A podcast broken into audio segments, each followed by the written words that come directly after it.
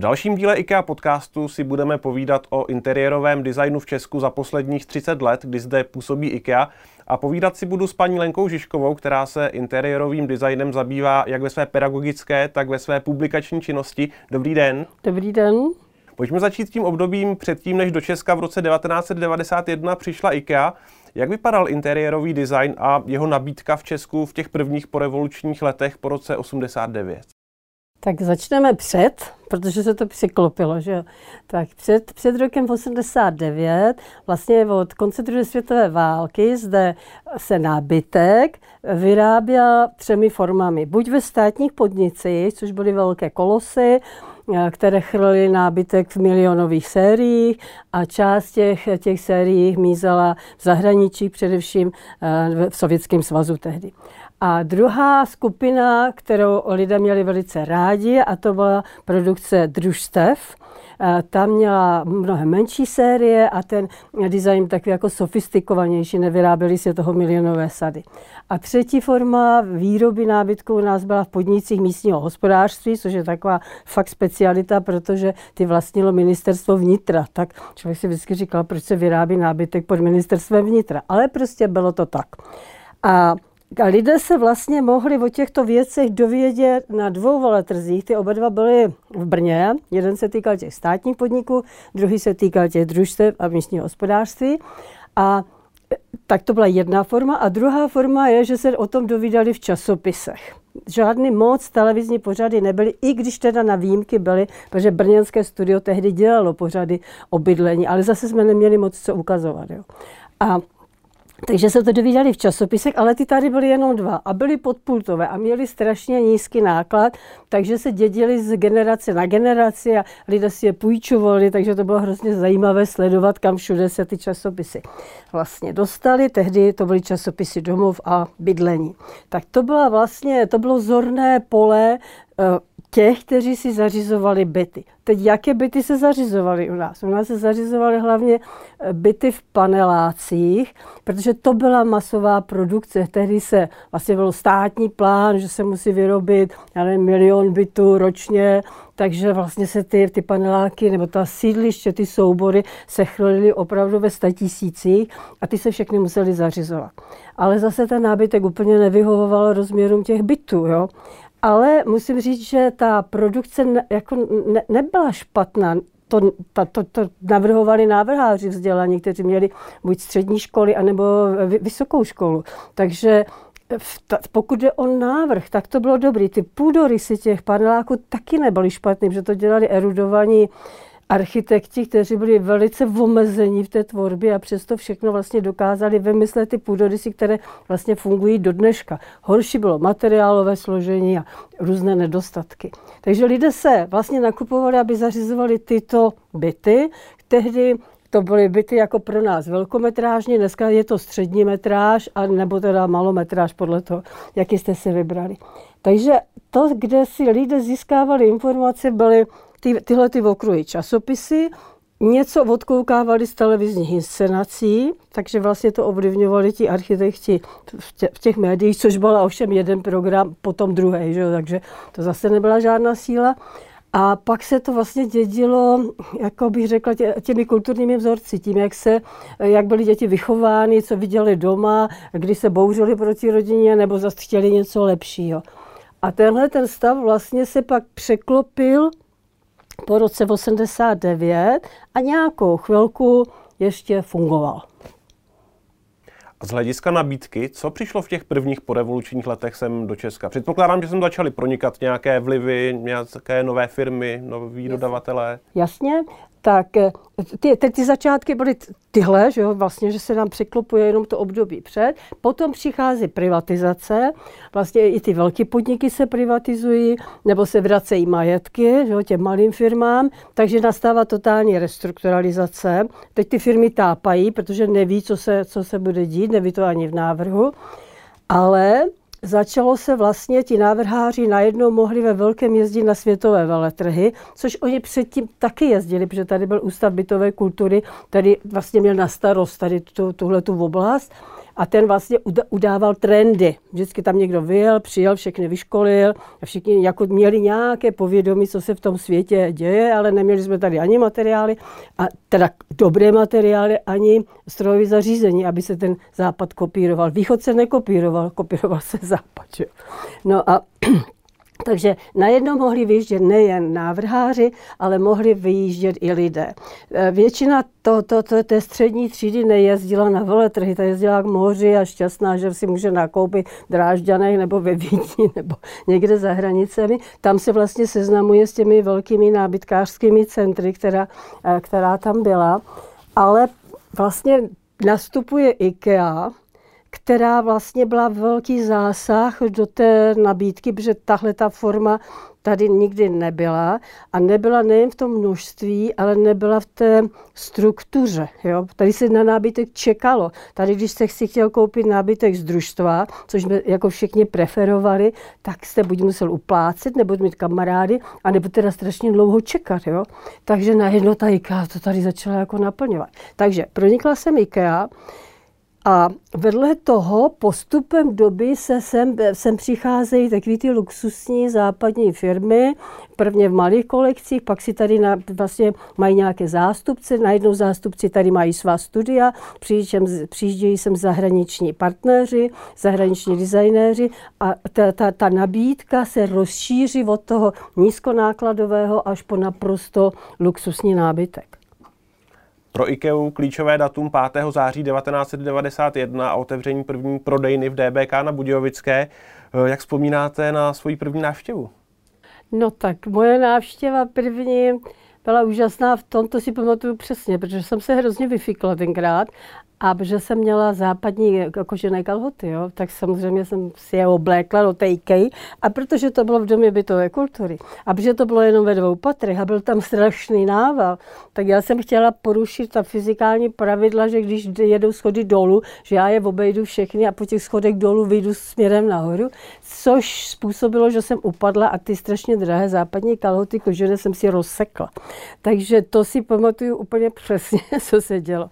Ten nával byl veliký velikánsky, ale já jsem IKEA dobře znala už předtím. Jo. Já jsem v 60. letech pracovala ve Švédsku, takže tam už jsem se mohla s ní seznámit normálně. A pak jsem ještě měla možnost tam jet několikrát do Skandinávie, takže to, to já jsem IKEA znala a už jsem o ní psala, kdy tady ještě nikdo ani nevěděl vůbec, co to znamená, ale říkala jsem si, ta sem jednou přijde, to je jasný, ale nevěděla jsem kdy. Takže jsem jenom byla spíše zvědavá, co IKEA nabídne, jo? protože jsem znala ty velká centra a teďka do dvou pater, ta, tu nabídku vtěsnat, to mě přišlo prostě, jak to udělají. No. Takže to byla takováhle první vzpomínka. No a tedy co konkrétně IKEA přinesla v tom 91. prostřednictvím prodejny na Budějovické? To bylo vlastně všecko. Jo. To byla kompletní nabídka, protože ta tady nebyla v tom vzorovém provedení vlastně, když jsme si řekli, co se tady vyrábělo a předvádělo se to na veletrzích, tak je to jako vždycky na veletru, že máte nějakou koji, do té se snažíte nadspat samozřejmě co nejvíc té své produkce. A vlastně v časopisech to, se to taky prezentovalo tímto způsobem. A teď ta IKEA najednou přišla s velkou paletou věcí, Zaprvé s katalogem, že jo. Já mám katalogy od roku 50, myslím, jo, z IKEA. Takže přišla s katalogem, do kterém si to všichni našli. To bylo, to bylo první, první věc. Jo. Pak přišla knížka od Anike eh, Peperniš, myslím se jmenuje. To se jmenovalo Domova bydlení a bydlení a domov. To byla další věc, byla taková tlustá bychle, ale byla bezvadná, jako návodná. A teď se vlastně ukazuje celá ta skladebnost. To byla jako úžasná věc, že se ukázalo, že ty skladebné systémy fakt fungují v těch bytech. My jsme tady taky měli skladební prvky, ale oni nešli někdy kombinovat, že to nebylo, tam to nebylo, takže vždycky jsem musel čekat na něco, za nějakou část té sestavy. Takže to byla skladebnost eh, a možnost ukázky toho, jak to můžeme všechno dobře vyskládat. Pak to byla vlastně nová barevnost. Tady vždycky byl sklon ke Skandinávii. Jo? Vlastně od 20. 30. let ta barevnost vždycky byla taková přírodní, monochromní, že, jo? že to byly béž a, a takové jako různé tóny bílé, světlé, béžové, krémové. Ale e, IKEA přišla s, samozřejmě s touto přírodní barevností plus akcenty, které vy tady do dneška pořád máte, že jo? jestli je to bytový textil, anebo jestli jsou to nějaké prvky, nebo jestli jsou to nějaké doplňky, které ten interiér rozáří. Takže to byla další šok a teď to vlastně bylo všechno ukázáno, ukázáno na tom malém prostoru. No a potom to byla to bylo celkové pojetí, nejen, že si to teda odvezu v ruce, v autě, jakkoliv, že jo, a doma si to teda poskládám, když se naučím podle IKEA systému skládat, to taky ještě chvilku trvalo, ale národ kutílů to vždycky nějak jo, vyřešil. Tak ten, to byl jako celý komplex. No a teď do toho přichází vlastně ukázka životního stylu. Si představte, jak všichni vlastně touží, hm, mají potřebu se orientovat na západ a jako na to, na to bohatství a ty ta IKEA sem přichází vlastně s prostotou. To, to nebylo nic okázalého, že jo? A do dneška, když si troufnete nějakou moc okázalost, tak všichni jako dělají prstem, kam jste se to, co jste si to vzali ze světových trendů, jak to, že jste udělali nějakou arabesku, když IKEA nikdy arabesky přeci neměla, že? Takže ten, ten styl byl blízký a vlastně byl potěšující v tom, že říkal, že dobře se dá žít i bez toho, že žijí v něčem, v něčem strašně opulentním a, a bohatém a, a tu, to bohatství hlásajícím. Jo. Tak to, to, to, to prostě byl velký zásah. No. A kromě té nepříjemné příhody s kalhotami, vzpomenete si, co prvního jste si koupila v IKEA? Já si to nespomenu, protože já jsem vlastně tím, jak jsem té IKEA bývala předtím, tak já jsem si takové ty základní věci eh, přivezla, jo, různě po částech. Ale vím, že to, co jsem si prvně koupila v zahraničí, bylo červený křeslo. Protože jsem říkala, to červené křeslo, to je prostě boží a vydrželo mi asi 30 let jak se říká, že nábytek z IKEA nevydrží, tak já můžu říct, že já nevím, já ho nemůžu vyhodit, protože on mi pořád slouží. Jo. Já mám pohovku od vás, tam má fakt, když jste přišli, tak se ta pohovka tady prodávala, ta už prošla x bytu a vždycky se mě vrátí jako neporušená jo, a jako žena. Takže si vždycky říkám, tak já nevím, tak já jsem měla asi štěstí, že jsem narazila na něco, co drží a co funguje.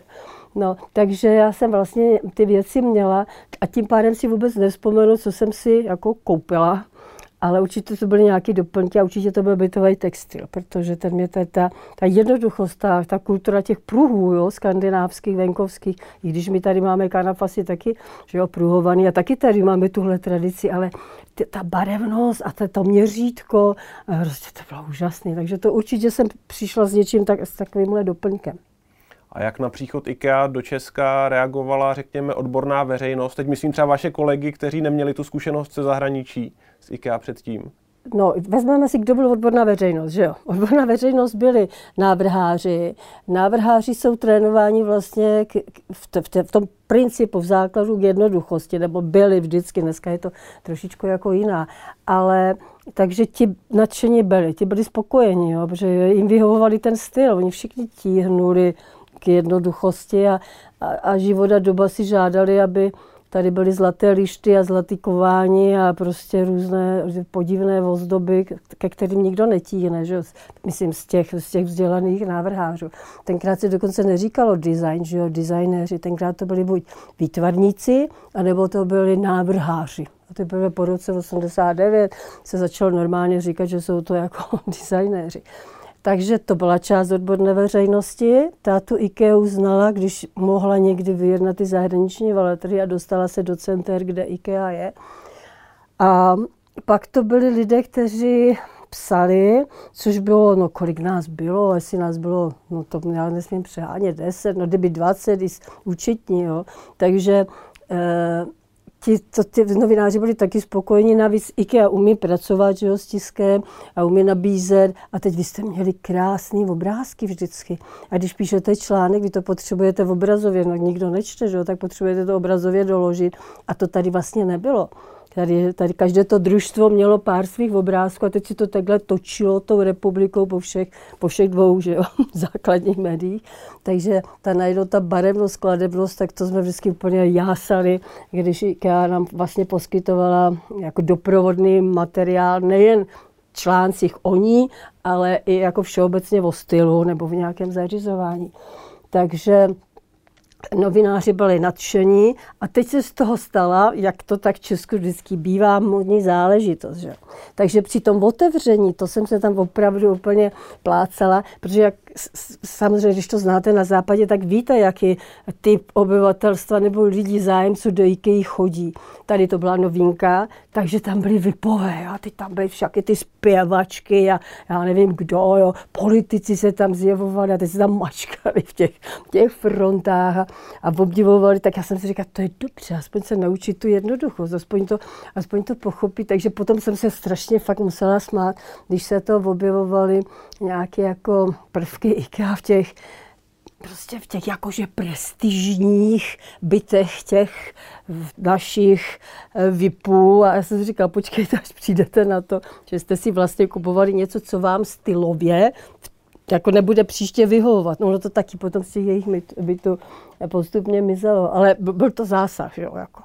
Přišla IKEA, tak hurá, všichni to musí bavit. Takže se vyvíjelo trochu i to vnímání značky. No, určitě, Dnes je to značka určitě. pro mnoho, pro mnoho no, lidí dostupná, no určitě, pro no. široké spektrum zákazníků. Hmm. Tehdy to bylo tedy něco luxusnějšího? Tehdy, tehdy se to jevilo jako luxusní. Jo. Vše, veškerá ta nabídka, že jo, všechno, i ten způsob prodej, to, že se byli ti naši prodávači školení, aby se usmívali, aby, aby nabízeli, aby nebyli naštvaní, že jo, aby nemuseli říkat pořád, to není, přijďte za měsíc, za dva měsíce, tak to je jasné, že to musíte říkat půl roku, že ta součástka malá není, takže jste taky naštvaní, že není. Takže to je jako i ten celkový způsob.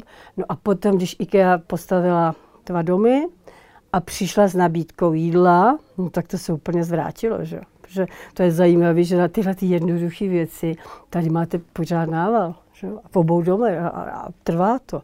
Masové prostě kuličky ty Masové táhnou. kuličky, jako to je jako, to je jako, to je fakt jako taky bych řekla kulinářské překvapení, totiž ty kuchaři, ty super kuchaři musí si asi trhat vlasy, že všichni jezdí na masové kuličky, že jo, a je to, prostě já miluju masové, a i ty zeleninové, jsou super taky.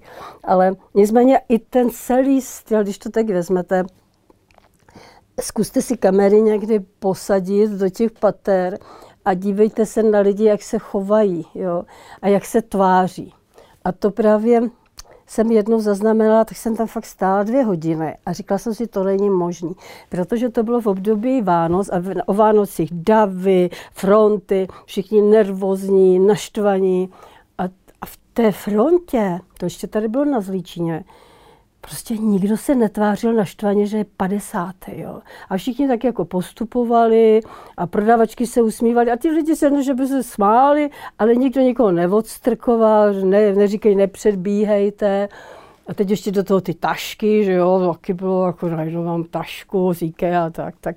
E, to, to jsem si říkal, že to je takový jakýsi marketingový jeden prvek, který přispívá k takový dobrý náladě a pohodě, jo.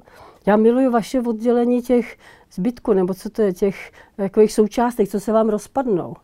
Jo, tak já nevím, jak se to oddělení u vás jmenuje. Cirkulární hub nově. No, tak, jo, jo, ten, tak, tak to miluju, protože tam potkávám zpřízněnce, tam chodím a teďka říkám, tyhle, ty to nemůžu nikde sehnat, jo. A teď tam najdete součástky, které, když někam napíšete, tak nikdo neví, co to je, že jo. Ty to neseže, nemusíte koupit nový výrobek, což já nechci. Takže, a ty tam vidím všechny ty zpřízněnce, jo, jak tam jako tak kutáme a říkáme si, že to je dobrá věc, tohle to je dobrá věc. To kdyby zavedli všechny obchodní domy ze své produkce, tak asi by se jim to nelíbilo výrobně, protože by spousta věcí se nemusela kupovat nová. Takže i ta celková atmosféra je příjemná a zůstala příjemná. Nezměnila se za těch 30 let. Možná, že tam jsou nějaké že jo, posuny, což asi sledujete vy, ale, ale ten dojem, když vejdu, tak je pořád jako stejný. Jo. Až si přijdu dopoledne, ráno, anebo jsem tady večer, už jsou všichni unavení, tak pořád ten dojem je takový jako přátelský a příznivý. A za těch 30 let, co IKEA působí na našem trhu, jak ovlivnila to, jak bydlíme, jak bydlí Češi? Tak nevím dnes, že jo. Já vlastně ty věci e, nestuduju, že už bych navštěvovala byty, protože v době té novinařiny, nebo to, e, když jsem teda vedla ten časopis, tak to, to jsme navštěvovali stovky bytů, takže jsme viděli tu kulturu bydlení. Dneska už to samozřejmě nedělám, takže nemám ten přehled.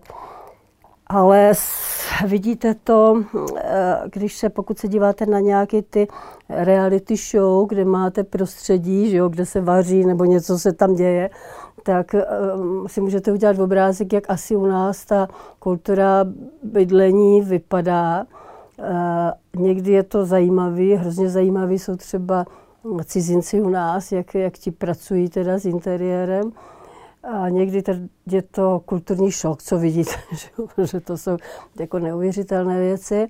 Eh, nevšíma, nebo ne, ne, nezaznamenala jsem příliš mm, v těchto, v těchto těch pozorováních televizních, že by se tam příliš ta IKEA objevovala, jo?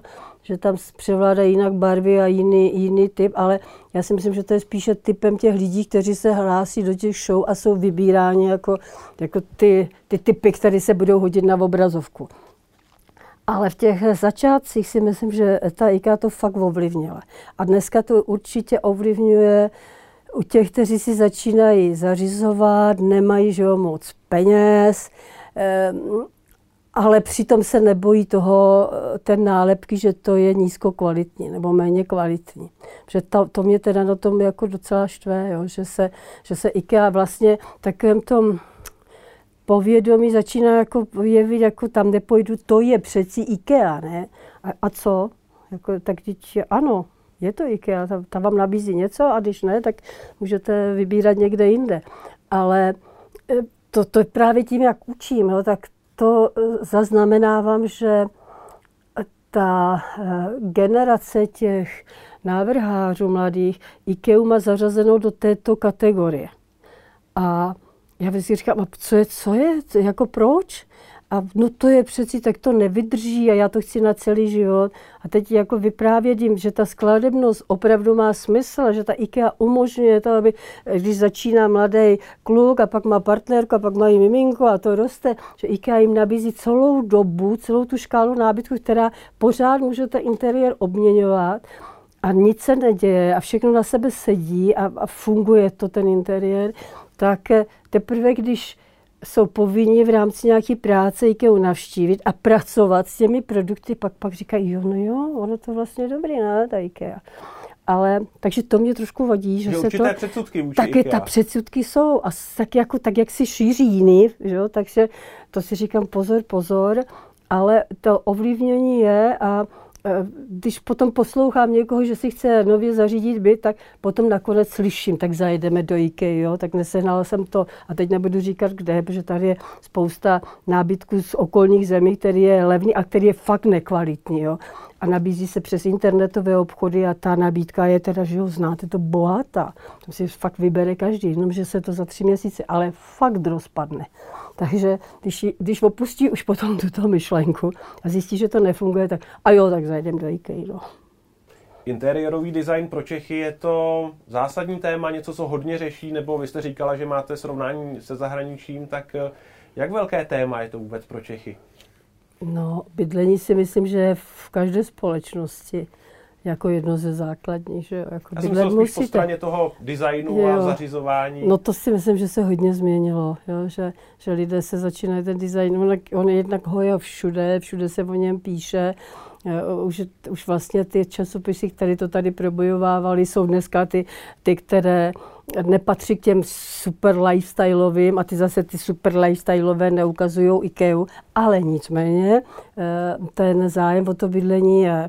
Jenom, jenom můžeme pozorovat to, že se tam odráží ten celospolečenský ekonomický vývoj. Jo? Protože my jsme měli nukleární rodinu, rodinu s dětmi, takže dvoupokojové, třípokojové byty, pak se po roce 89 hurá, všichni chceme sedm pokojů, že jo? takže ty první developeři teda dělali velikánský byty, pak se zjistilo, že to teda jako nefunguje, takže se začali dělit a dneska, no dneska už pár let, to je to už deset, desátý rok, vlastně se ta rodina ne, ne, ne, není ta základní nukleární, ale už je to, jsou to vlastně singles, kteří žijí buď sami, nebo jenom v partnerském vztahu, jenom na návštěvy, takže se vlastně mění i velikost těch bytů a mění se i ta, ten nárok na to vybavení.